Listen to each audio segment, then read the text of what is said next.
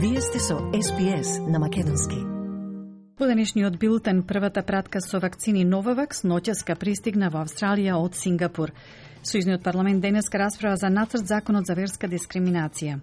Социјалдемократскиот сојуз на Македонија бара од опозицијската ВМРО ДПМН да ја повлече декларацијата за македонскиот револуционер Гоце Делчев. И францускиот председател Емануел Макрон на средба со рускиот лидер Владимир Путин му порача дека сака да се избегне војна и да се гради доверба. На известна македонски следуваат вестите за 8 февруари 2022. Јас сум Радица Бојковска Димитровска, останете со нас.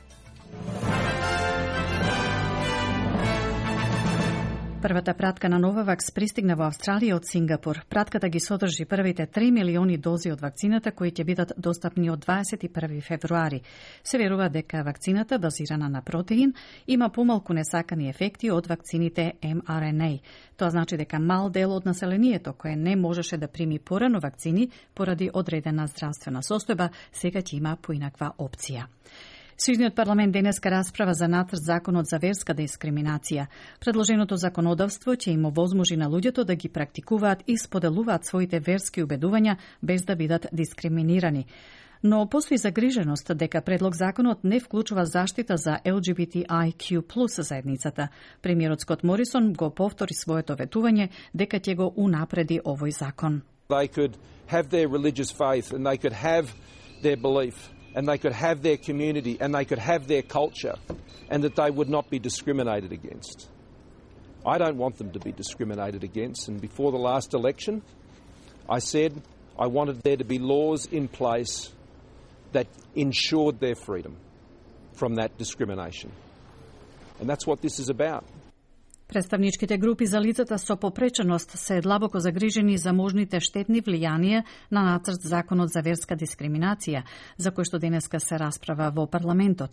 Австралиската федерација на организации за попреченост и други репрезентативни групи преку писмо до сојузната влада и пратениците се противат на спорниот предлог закон. Тие се особено загрижени во врска со одредбите на законот со кои се дозволува, цитат, изјави засновани на верување, што би овозможило коментари што ги навредуваат, понижуваат или подценуваат другите, се додека тие искрено се одраз на верата на едно лице.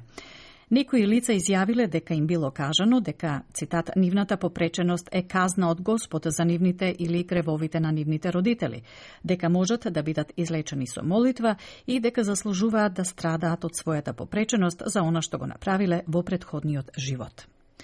Владата на Викторија го прошири својот систем за брз антигенски тест во установите за образование, градинките и другите центри за грижа на децата. На семејствата на деца на возраст од 3 до 5 години во дневен престој ќе им се нудат брзи тестови два пати неделно, но тие нема да бидат задолжителни.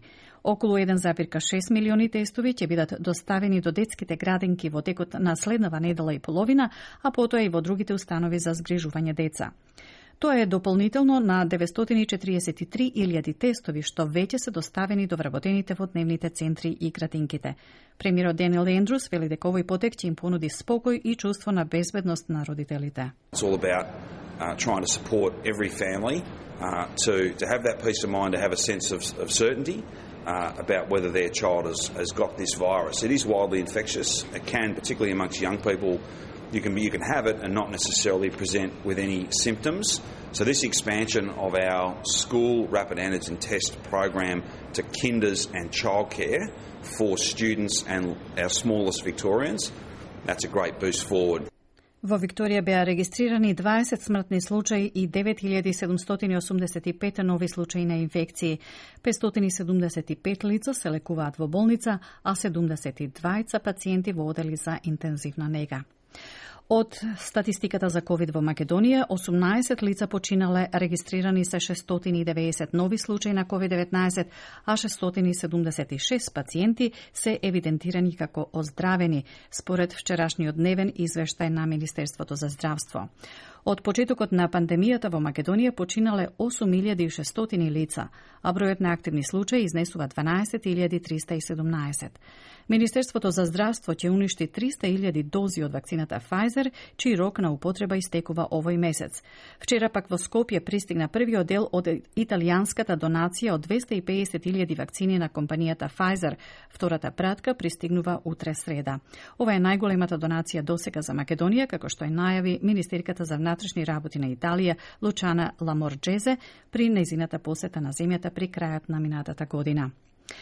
Социјалдемократскиот сојуз на Македонија бара од опозицијската ВМРО да да ја повлече декларацијата за Гоце Делчев што ја поднесе во петокот до собранието.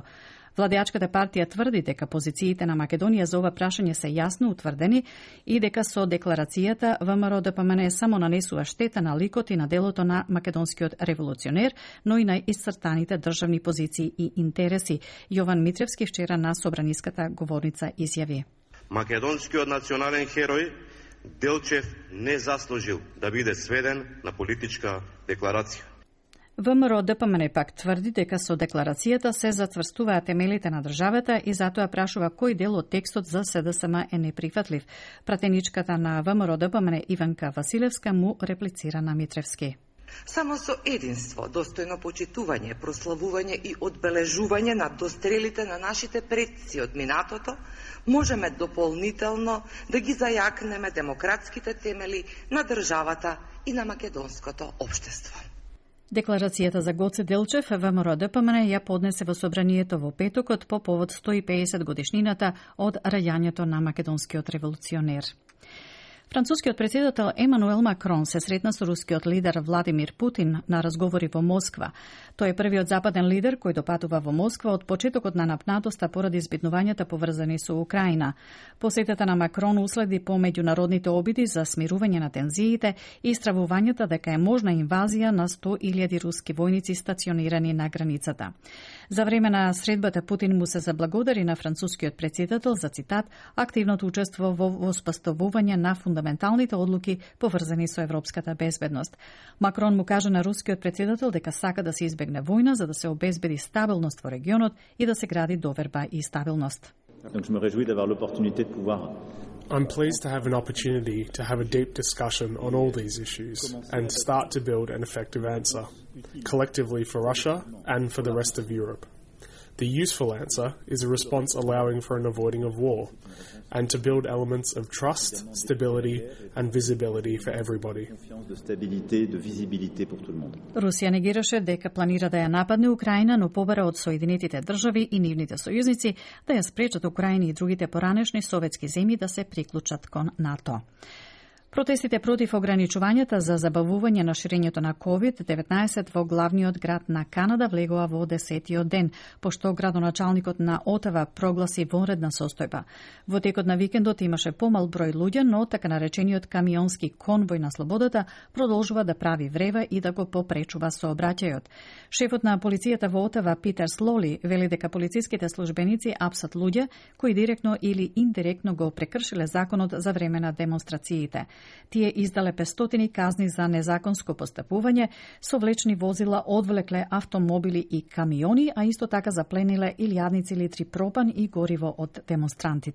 We've had 20 arrests and charges, criminal arrests and charges of individuals who have broken the law directly or indirectly in regards to this, this demonstration. We've issued over 500 tickets to those individuals who've come here, mostly in conveyances, trucks, SUVs, cars, for unlawful conduct, bylaws, provincial offences, and criminal code offences. We have towed vehicles and we have towed trucks. Тие исто така го елиминираа GoFundMe со вредност од 10 милиони долари што ги подржуваше демонстрантите. Данска го слави крајот на речиси сите ограничувања поради коронавирусот во земјата. Минатата недела скандинавската земја ги укина повеќето мерки за пандемијата, при што властите повеќе не го сметаат COVID-19 за социјално критична болест. Тоа значи дека за влез во барови, ресторани, места за фестивали и други музички настани и ноќни клубови не се потребни маски за лице ниту дигитални проверки за COVID-19. Менеджерката на барот Дропин во Копенхаген, Мија Шлитер, вели дека е возбудена што ќе може да се останува до доцна и да се танцува повторно со музика во живо. We're looking forward to this weekend where everything is back to normal. It's been two years, so it's we don't even know how to do it. no mouthpiece. That's almost the best part. we can dance again. We can be out late. No restrictions for closing hour. Um, and we can be as much as people I would like in the room. And we can have live music, of course. And that starts now.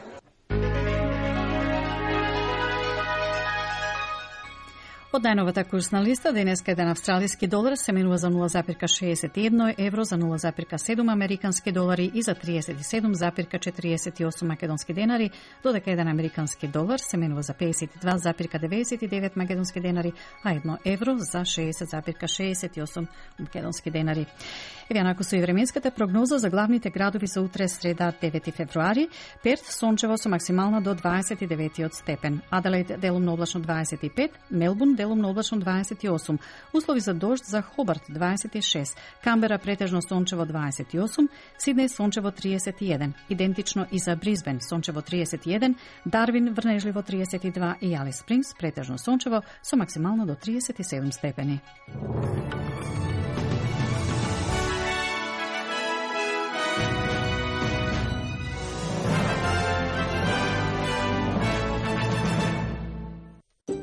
SPS на Македонски. Споделете ги нашите прилози на Facebook,